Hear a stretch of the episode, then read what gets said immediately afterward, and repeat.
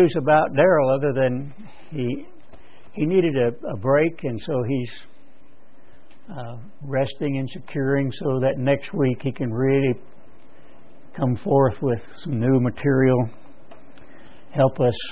Of course, the materials it's new, but it's old because most of the stuff we have has been written 2,000, 3,000 years ago, and it's always new.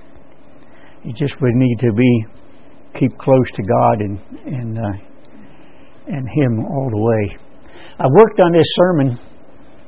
Uh, I thought I was going to give it during the days of unleavened bread, so it's kind of a carryover. Uh, I made some changes in it, and um, so if you want to note a title to it, I wrote it down as Reconciliation, Passover, and Unleavened Bread. The meaning and how. How we can grow and what God's intent seems to be for each and every one of us.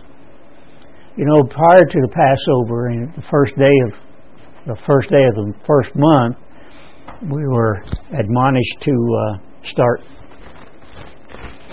looking into our lives and see where we stand and, and see our past and see what changes we've got to make and and sometimes we bring the, clo- the skeletons out of the closet because we didn't shut the door hard enough, I guess.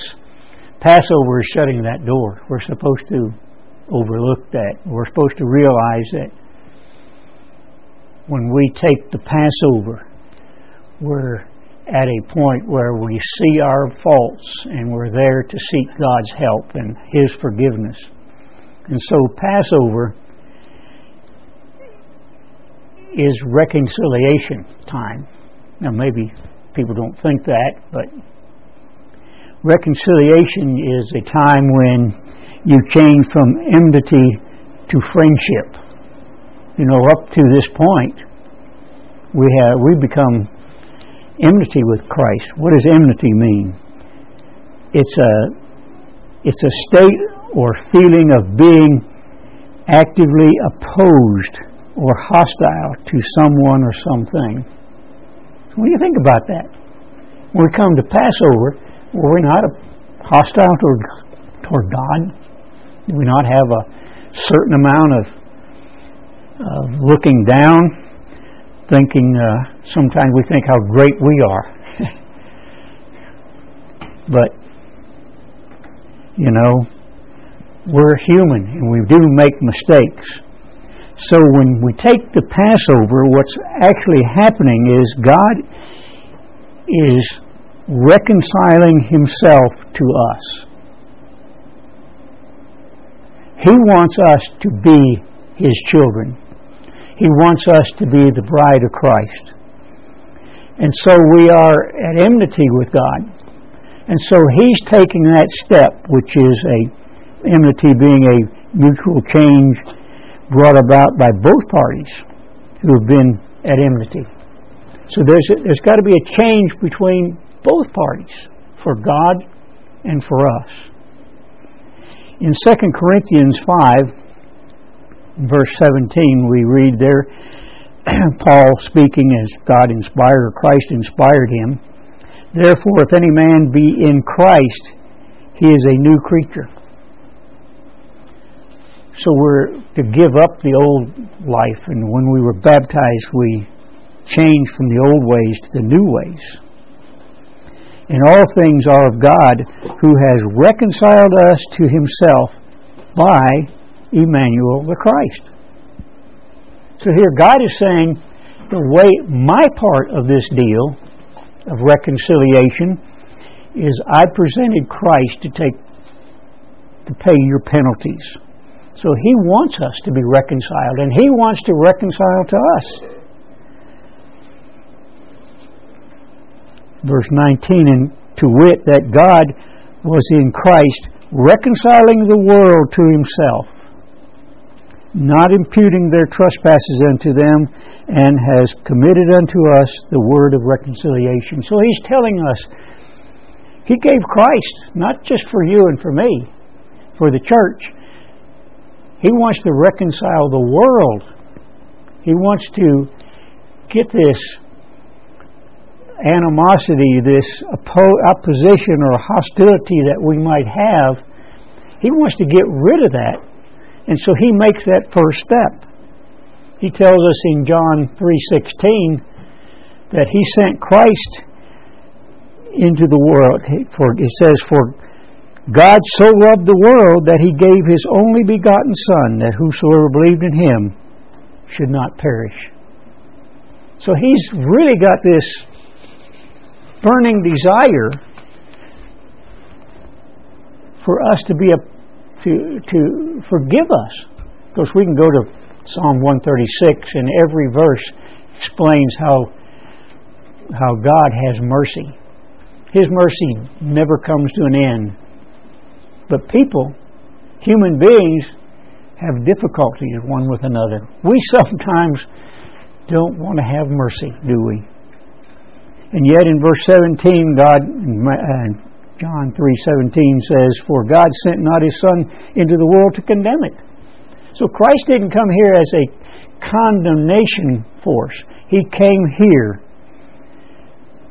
that the world might be saved.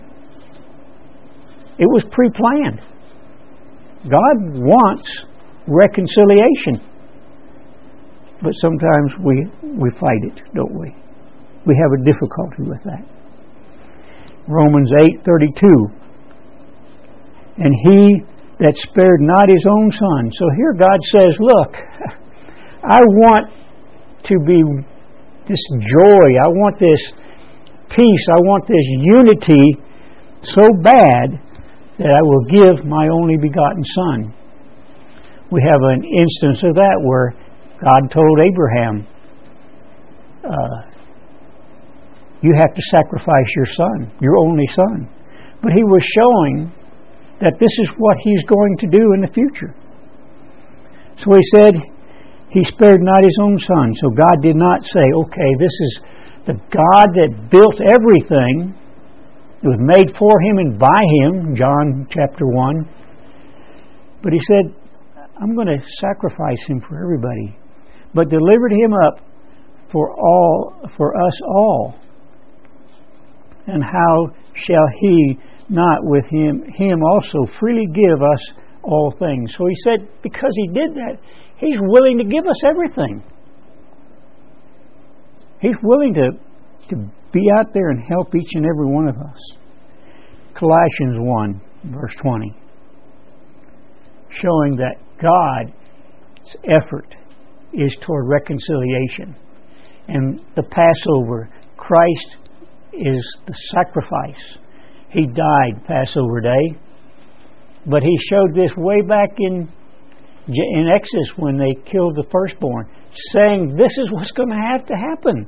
He says, I want this unity. I want this peace. I want this joy that can come by all of us being in the right frame of mind.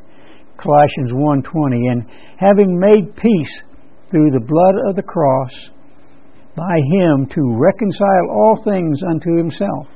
God says he did this for a purpose. Christ had to die so that we could be at unity with God. And by him, I say, whether they be things on earth or things in heaven, it was all the purpose to bring peace. Mankind's gone backward, the church has gone backward. It just seems that the nation has its difficulties. We're fighting all over this world. We're fighting inside this country. We fight inside the church. And we find difficulties even here in Anatoth. But God doesn't want that. So He sacrificed Christ to do His side. Because remember, reconciliation is a two part deal, it has to be on both parties. On both parties. And God's side was look, I want you to be a part of my life. And so I am willing to forgive you, and the only way I can cover your sins is that the Creator, Christ, who did the creation, go back and read John 1, read 1 John. It all says the same thing. It, Christ did all this, and God was willing to sacrifice Him for you and for me and for the world, for everybody. So if Passover then is God's side of reconciliation, what is our side? I believe, at least in my mind, I feel that unleavened bread is a time which we start eating of Christ. I sat at the table there several days, different days, eating unleavened bread and thinking, you know, this is Christ. This is representing Christ living a sin free life. And in order for me to be reconciled to God, I've got to make some changes. I want to be like Christ. And have to say, can I walk that mile in Christ's moccasins? You know, they got that deal where they say you're walking in the sand and whose footprints do you see? Too often we see our own, but do we see ours inside Christ? I did a, a about three sermons talking about the mirror of life. That mirror is the scriptures. It tells us how to look and act and be like Christ. And it's a difficult task sometimes. Our job is to get ourselves looking like Christ. And so as I ate that bread and I thought, well, am I am I just complying with what the scripture said? Is it just something that I, I eat this bread, I'm going to eat this bread for seven days, and then as I sat there at the end of the seventh day. I watched the last ray of sun go down so I can run out there real quick and get bread. I mean, is, is it is it just that important? I, I mean, I thought of that when I when I was thinking of that. I thought about atonement. Do we go out there and try to drink the last drink as the last ray of sun disappears over the horizon, or eat that last bite of hamburger. Well, what about unleavened bread? We eat that trying to think, am I looking more like Christ? Or is it just a, you know, it's, am I committed to this? Is this my life? Or am I just complying with what the Scripture says? If we go through the Passover and we have hatred and we come out the other side and go through the unleavened bread and the next day we find animosity, we find fault with one another. Have we complied or are we just, is it committed? Are we really, is this our life? So as we eat the unleavened bread, what do we do? How, how do we respond? I was told that that a person did that. They could not wait until the sun went down. Well, already, if that's their ideas, if that's in their mind, they might as well eat it before then. Because it's, you know, Christ said it's not just complying, it's being committed. It has to be what you do. So, I'm not saying it's wrong not to go out there and eat bread. Uh, it's, it's the attitude. I've got to get back into. So we've gone through, and it's been a week now. How are we doing? Do we have animosity? Do we have problems? Do we find fault one with another? Do we look down on somebody else? My daughter at uh, Charlotte's funeral, she read a, a verse, and uh, you know, if we would take and go through Passover, go through unleavened bread, and then sit down and think about those things. I, I watched a uh, a video here Thursday night, I think it was. Might might have been Friday morning. I, I can't keep up with time. Sometimes you know I lose it. It was by Gary Smalley called "Keys to uh, a Loving Relationship," and uh, it, the keys he brought are on biblical terms, but he doesn't recognize their biblical terms. And in the second part, he talked about looking for pearls of great price. And um, the way he did that, he said, when you come to a point where somebody does something that upsets you, instead of getting angry and lashing back, you look for something good in what they did. Maybe it's going to help you someplace. That's gaining a pearl, you know. So Philippians 2, we gain that. But let's go to first go to Philippians 2:12. Philippians 2:12 where it tells us what we should be doing every day. Should we be out there trying to find a way to solve other people's problems? Philippians 2:12 Wherefore my beloved as you have always obeyed not in my presence only. So here Paul says, look, when I'm around we do that when the minister's around. We're going to go the right way. We're going to because the minister can see me. So he says, not that you obey just because I'm there, but he says, but how much more in my absence? I'm not around. So here Darryl's been gone for a week. How we been doing? Do we because Darryl's there? We make certain commitments and we walk a certain walk, but he's been gone for a week. Do we still are we committed or are we complying? That's what it gets down to. We want to reconcile ourselves to God, and He wants us to reconcile us to Him. He's already done His part. He sacrificed Christ. What are we doing? Paul goes on and says, Work out your own salvation, not your neighbor's, not the minister working out yours, but work out your own salvation with fear and trembling. You have a, you have a job to do. You've got to start looking back there and saying, that leavened bread, every day I ate a piece of bread. And I know it's difficult. But you eat that flat bread and it's not puffed up, and sometimes it tastes good, and sometimes it doesn't taste good, and other times, you know, I got a, a, a daughter who can't wait for unleavened bread to come around because she doesn't follow God or do or religious specifically, but she likes matzos and she likes the egg and cheese matzo, so she can't wait just to get.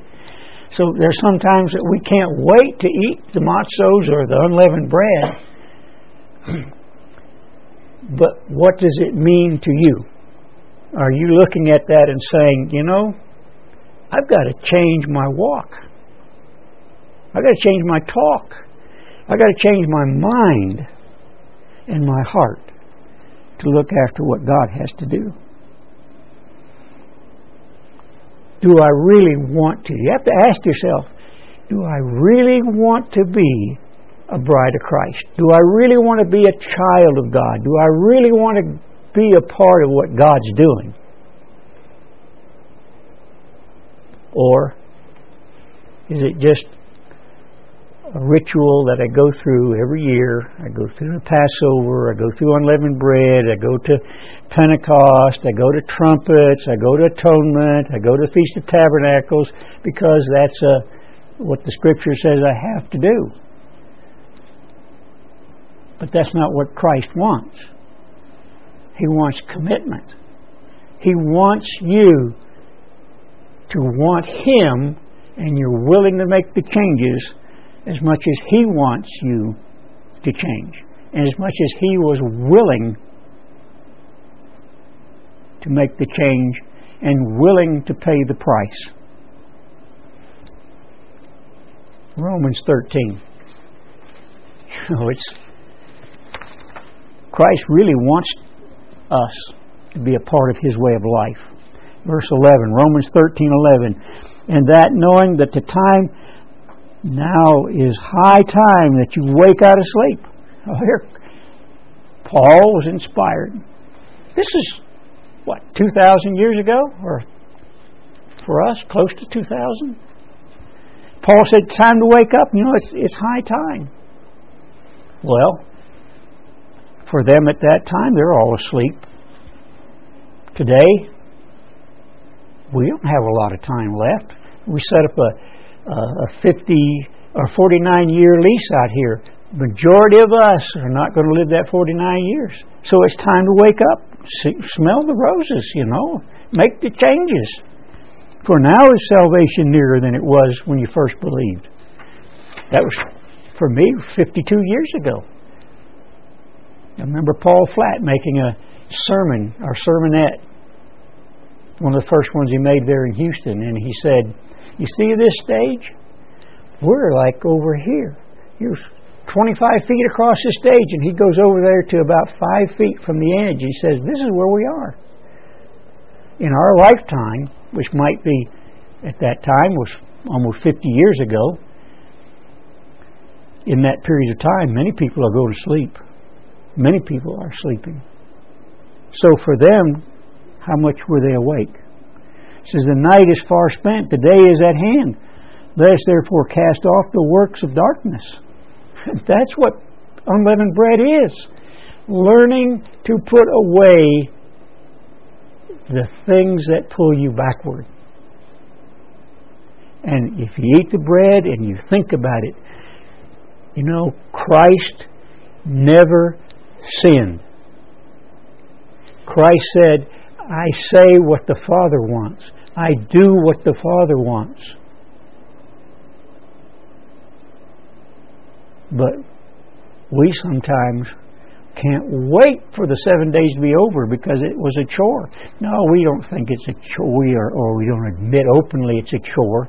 But if we're ready to emerge back into the world, are we not acting and living that way? He said in verse 13, Let us walk honestly as a day in the day and not rioting and in drunkenness, you know. Those are things we should be putting behind us. If we're going to reconcile to God, we got to put away drunkenness and clamoring and rioting and wantonness and strife and envy. Boy, those are sometimes hard to deal with because we can look at somebody else and envy them because they did more or doing more, or they can do more. It's it's like uh, Gary Smalley was pointing out. Uh, uh, there's the person that is outgoing and can make relationships and is enjoying life, and you're opposite, and so you become envious of that person, and so you get angry and, and you find fault with them. Well, if we've taken and eaten the unleavened bread, are we making that change and saying, hey, isn't it great that here's a person that can cheer somebody else up? Maybe I need to make those changes too. But to but put you on so here, Passover, unleavened bread. Unleavened bread says, Put you on the Lord Emmanuel Christ, and make not provisions for your flesh to fulfill the lust thereof. Sometimes we just can't have enough. We've got to have donuts and cake and cookies, and so we just, we're sitting there when the sun goes down with a cookie in our hand. You might as well eat it. Never wait till the sun goes down because you're already broken it. You've already gone contrary to God.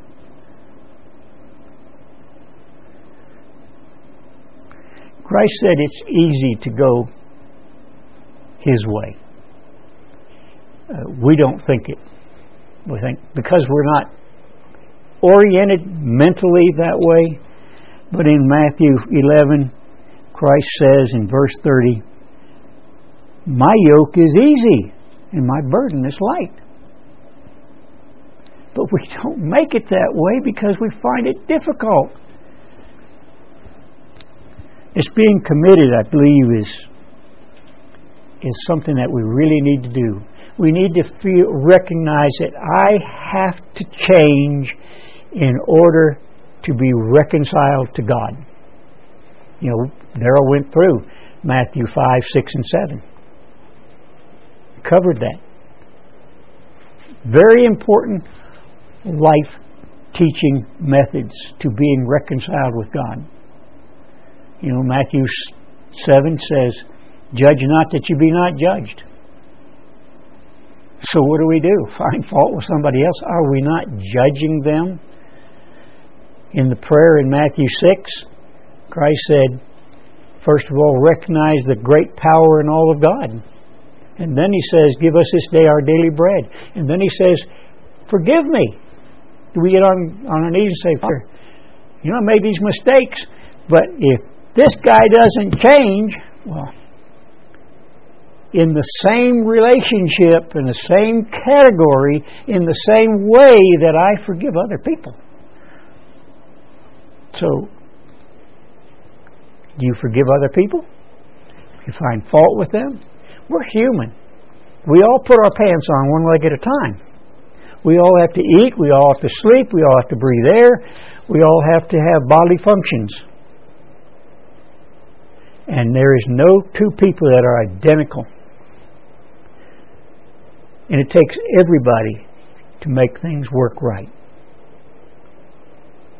But we can easily look out there and have animosity and find fault reconciled to God. But this person does these things to me. Well, God says and tells you specifically in Matthew 25, He said, the way you treat other people. Because remember in Matthew 25, He was talking about being in jail or sick or hurt or out of food or out of clothes. And He, and he said, if that was me, would you help me? And we would say, You bet. If Christ walked through the door, we would do anything. If we knew that was Christ, we would do anything and everything. But Christ said, the way you treat the person walking through the door is the way you treat me. So he puts a pretty tough deal there. It's not easy. And yet Christ said, My yoke is easy. Easy because he said, If you love me, you'll love your fellow man. Christ doesn't want you to give up in, in 1 Corinthians 15. He tells you to, to be steadfast and unmovable. Just don't let things direct you and pull you away from the knowledge of the truth and the ability to go about doing things God's way. In Galatians 5, or 6 rather, Galatians 6 in verse 7 said, Be not deceived. in other words, Christ knows that you can be deceived. Satan, the devil, is the master deceiver. He knows every trick of the trade. You cannot outwit Satan. You might think you can. By yourself, as, as a human being, you are no match to Satan.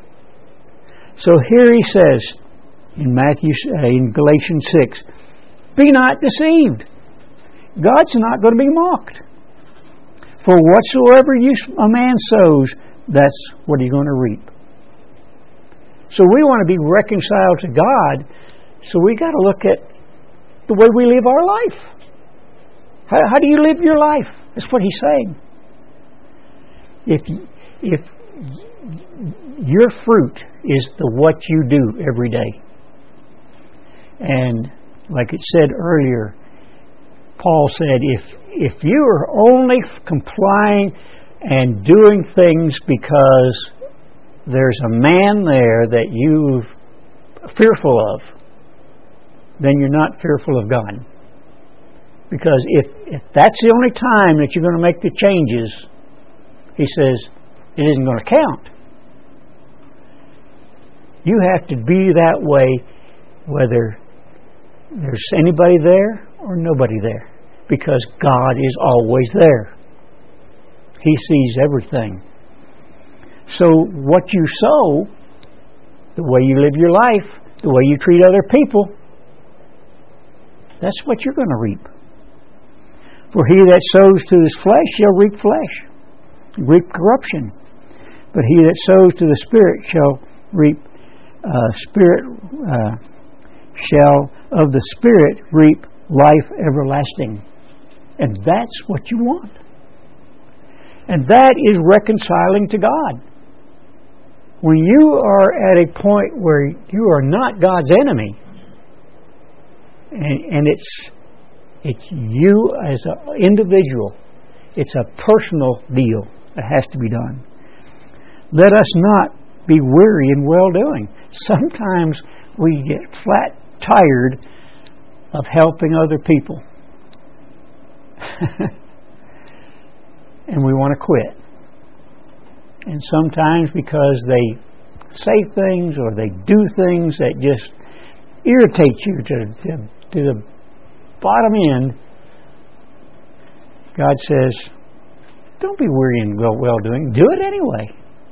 Because then you're going to reap coals of fire on their head, not on yours. In Hebrews 12, we're told to look back at Hebrews 11. In Hebrews 12, 1 says, Wherefore, seeing we also are compassed about by such a great cloud of witnesses, go back, read chapter 11. These people were the ones that were reconciled to God.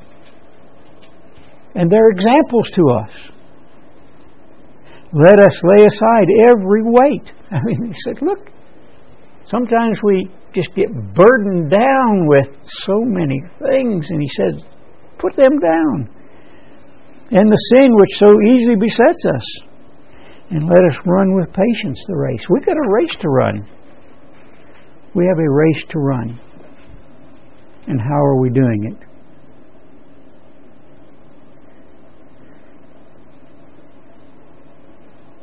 Christ told us through Peter, Second Peter, he said, you have to have faith, and with faith you have to have virtue, and virtue you have to have knowledge, and knowledge temperance. Temperance is something probably hard to come by. I mean, I I know that I have a lot to work on when it comes toward temperance because I have a hard time controlling my my emotions sometimes. And with temperance, patience. And patience, you build godliness. And with godliness, brotherly kindness. Uh, sometimes difficult, isn't it, to have the brotherly, brotherly kindness and love. It goes on in 2 Peter 1 in verse 9, chapter 1, verse 9 says, But let but he that lacks these things, what things? Virtue, knowledge, temperance, godliness, patience, brotherly kindness, and love. But he that lacks these things is blind. If you lack these things, you're blind, God says, and cannot see afar off, and have forgotten that he was purged from his old sins. We have been forgiven. God side of reconciliation was the sacrifice of Christ. That purged us from our sins. That wiped our sins out. We've got to do a little bit of changes in our life. We really have to do some changes. Christ told Peter, and, and, maybe I'm stretching this a little bit, but I, I like to think on this. Christ said to Peter, Do you love me, Peter? So he really wanted Peter to be reconciled to him. And so he says it three times. Love you really love me, you know, you have these things to do. And I got to thinking, it wasn't only Peter that was said to that, maybe maybe not them words, but you know, sometimes we give up because it seems to be too hard. The the task in front of us is too hard. But think about a man named Noah. That his life they never saw a vessel big enough to put hundreds of animals in, carry tons of food, and to float because they didn't have they didn't you know they didn't have those things. And so God said to Noah, "Build me an ark." I mean, do you think a, a vessel. What did Noah say? Come on, I mean, there's nothing ever been done like that. You're asking me to build something so massive, and it's just me and my two, my three boys. And you want me to build this thing? And God said to him, Do you love me, Noah? If you really love me, if you really want to be a part of my life, you will do this. Now you have a choice. God says to you and to me, Do you love me? Then you have to walk this way of life. You've got to you've got to make some changes. Know it's hard. You know, I look out there and say, Yeah, I've got to learn how to control my emotions. I've got to learn how to love other people. I've got to learn how to forgive other people.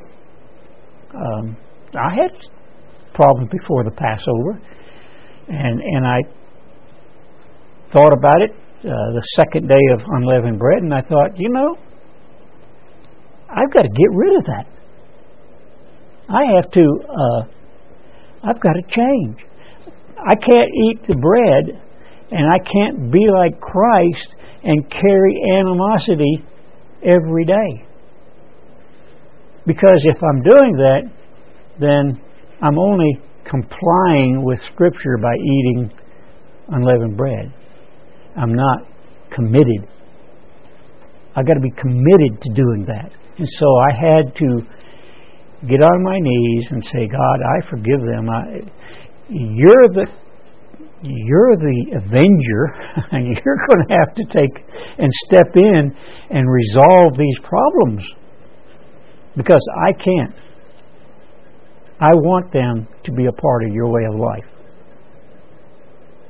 And so on that second day, I'm saying there, am I complying with Scripture or am I committed all the way in doing what God wants? And each one of us has the same problem. We have the same thing we have to do. Take Abraham. God promised him a son.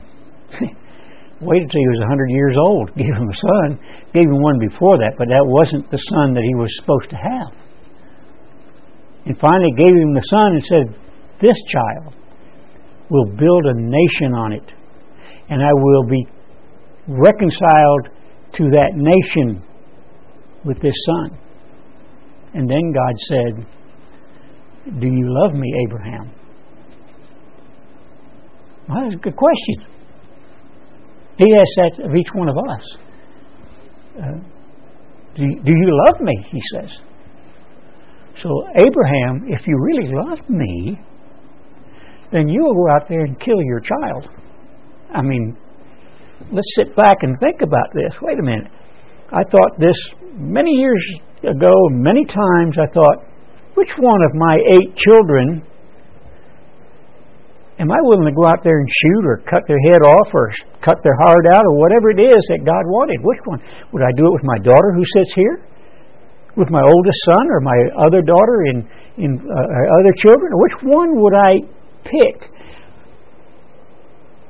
But luckily for me, God didn't say, if you love me, you'll kill your child.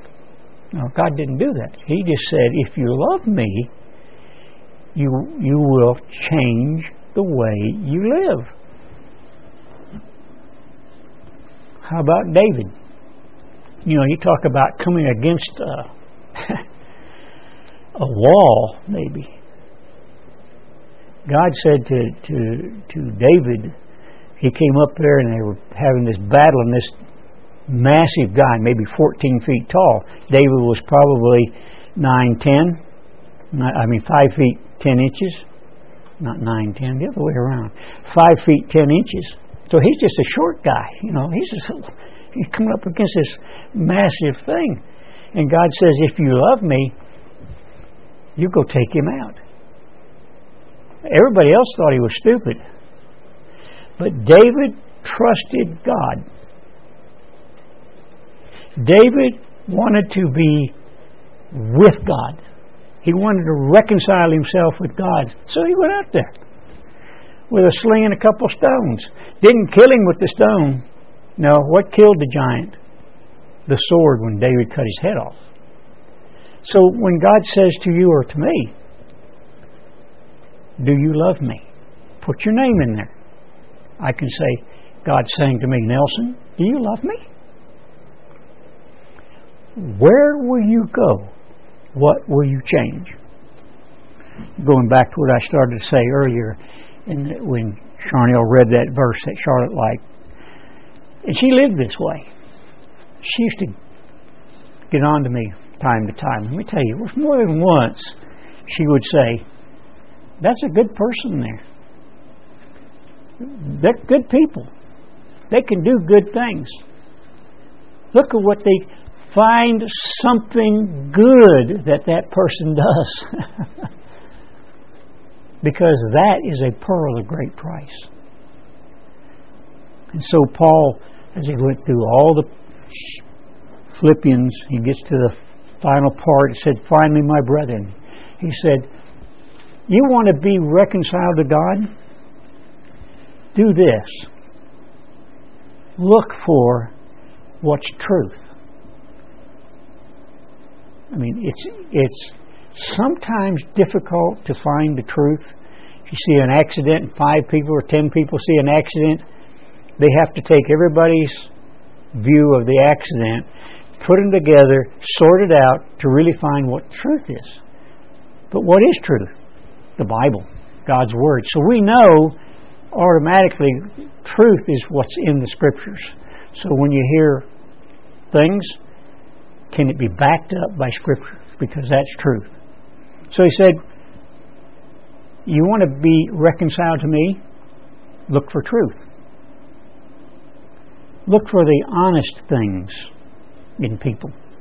Again, that becomes a pearl because if you look for what's honest in a person or what's just in the person, you're not looking for what's un, not honest and what's unjust it's easy to find injustice, but you're looking for the best part of people what's pure and what's lovely and what's of good report. And if there's any virtue or any praise, that's where we begin to think. So, going through unleavened bread, did we do that? Did we look out there and say, yeah, we're having difficulties here, and there are those that have, have given us some headache, but do they do some good things? Well, maybe it's God working behind the scenes and we just don't realize it. We just don't realize it. In Romans 12, verse 9, where said, is told to us, Let love be without dissemination, and abhor that which is evil, and cleave to the good. What's dissemination? I kind of wonder that because of what's been going on around me what's going on in my mind, what happens in me. Dissemination is a form of deception in which one conceals the truth. And I say, well, let's see where I stand in this. I, I want to be reconciled to God. Do I produce deception? Am I concealing the truth?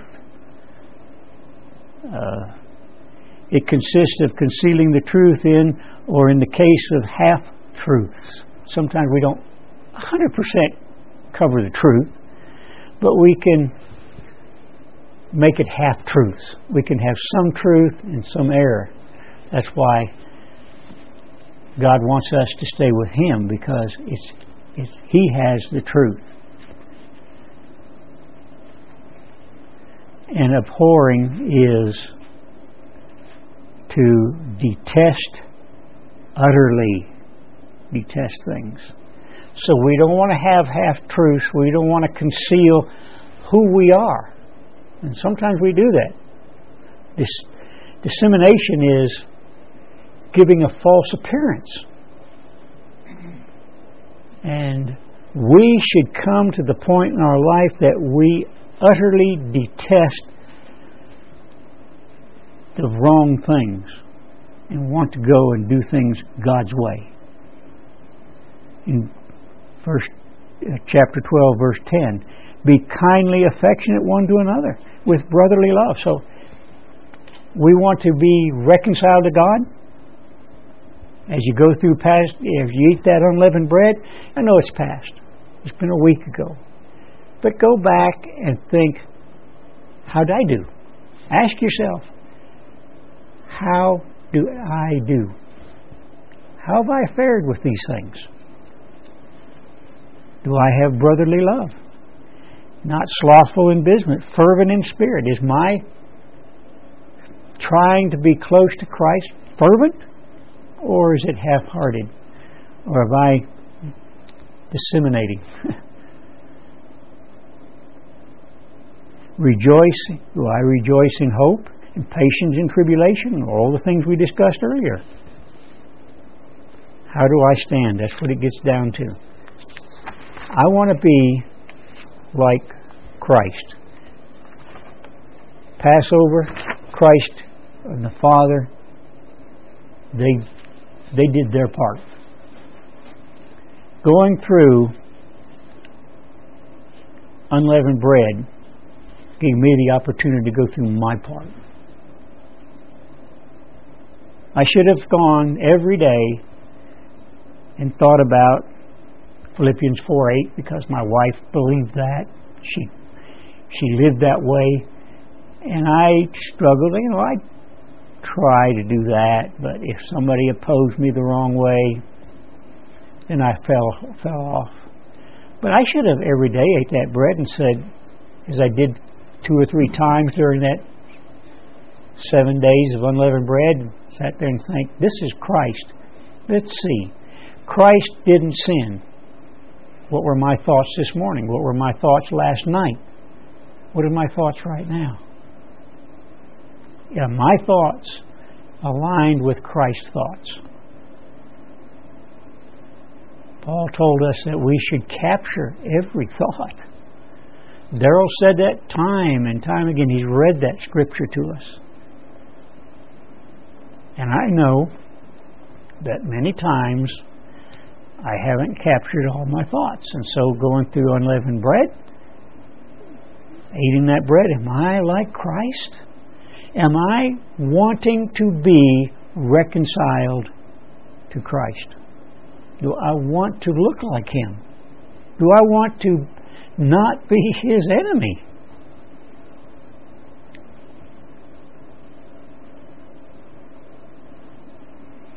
In James, we're given some more encouragement to becoming reconciled to God in James 3, verse 13.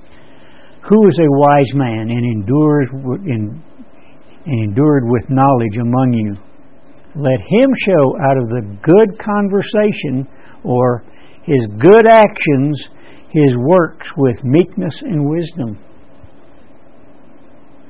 So it's a requirement. It goes back to what I read earlier. Work out your own salvation. We have seven days to look at our life. Now we've gone another seven days. Can I look back and say, How did I do? How did I do? But if you have bitter envying and strife in your hearts, glory not and lie not against the truth. So don't go up there and try to confuse yourself and say, well, it's the other person's fault. No, it's not. Nobody has the key to your salvation but you and Christ. This wisdom descends not from above. What wisdom? Bitterness, envying, strife, uh, anything against the truth. This wisdom descends not from above, but is earthly and selfish, uh, sensual, and devilish. In other words, if we allow these things to give into our mind, we are m- making ourselves aligned with Satan. There's only, like Mr. Armstrong said, there's two ways of life God's way or the way of man and Satan. And you got to make the choice. And if it's of man and Satan, it's devilish. Because he goes on in verse 16 For where envy and strife is, there is confusion and every evil work. So if there is strife, if we have the wrong thoughts, the wrong mindset, there's confusion and evil work. And God is not a God of confusion. God builds up, Satan tears down. God is organized, Satan is disorganized. Satan doesn't want God's way.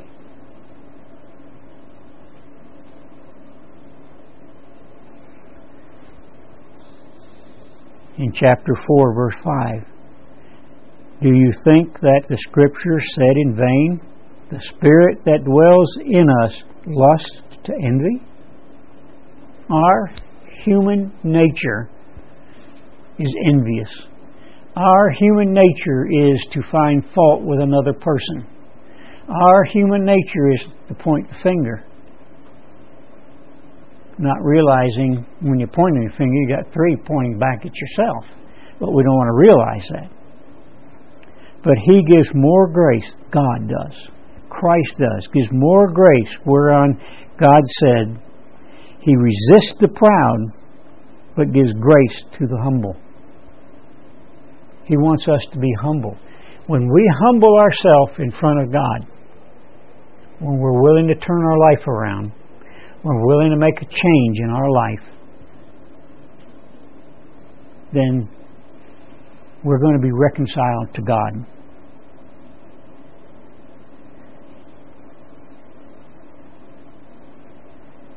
Unleavened Bread gave us seven days to analyze our life, to work at reconciling ourselves to God. It's hard. We eat Christ. We eat, or should have thought that, and so you got a year coming up, but you don't have to wait till next year. You need to do it now. You need to continue every day making sure that you're not the enemy of God. And we do that specifically by loving God and loving God's creation and loving people. So, where do you stand? Are you a person wanting to be reconciled because it's what you want? It's in your heart, in your mind, and your life. Or are you just complying?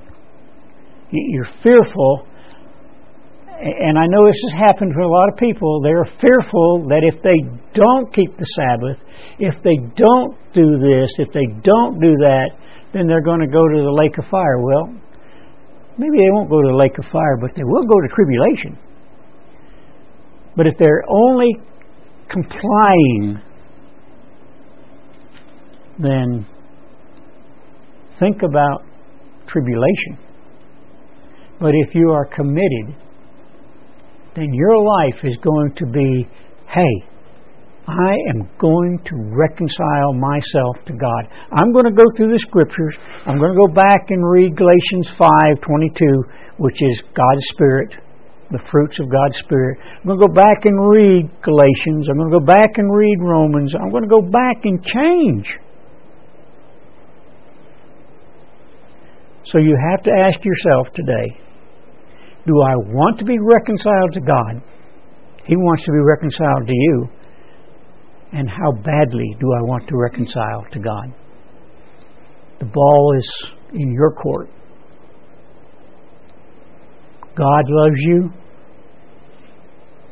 He wants to say to you, and put your name there, He says to me, Nelson, do you love me? If you do, you'll change.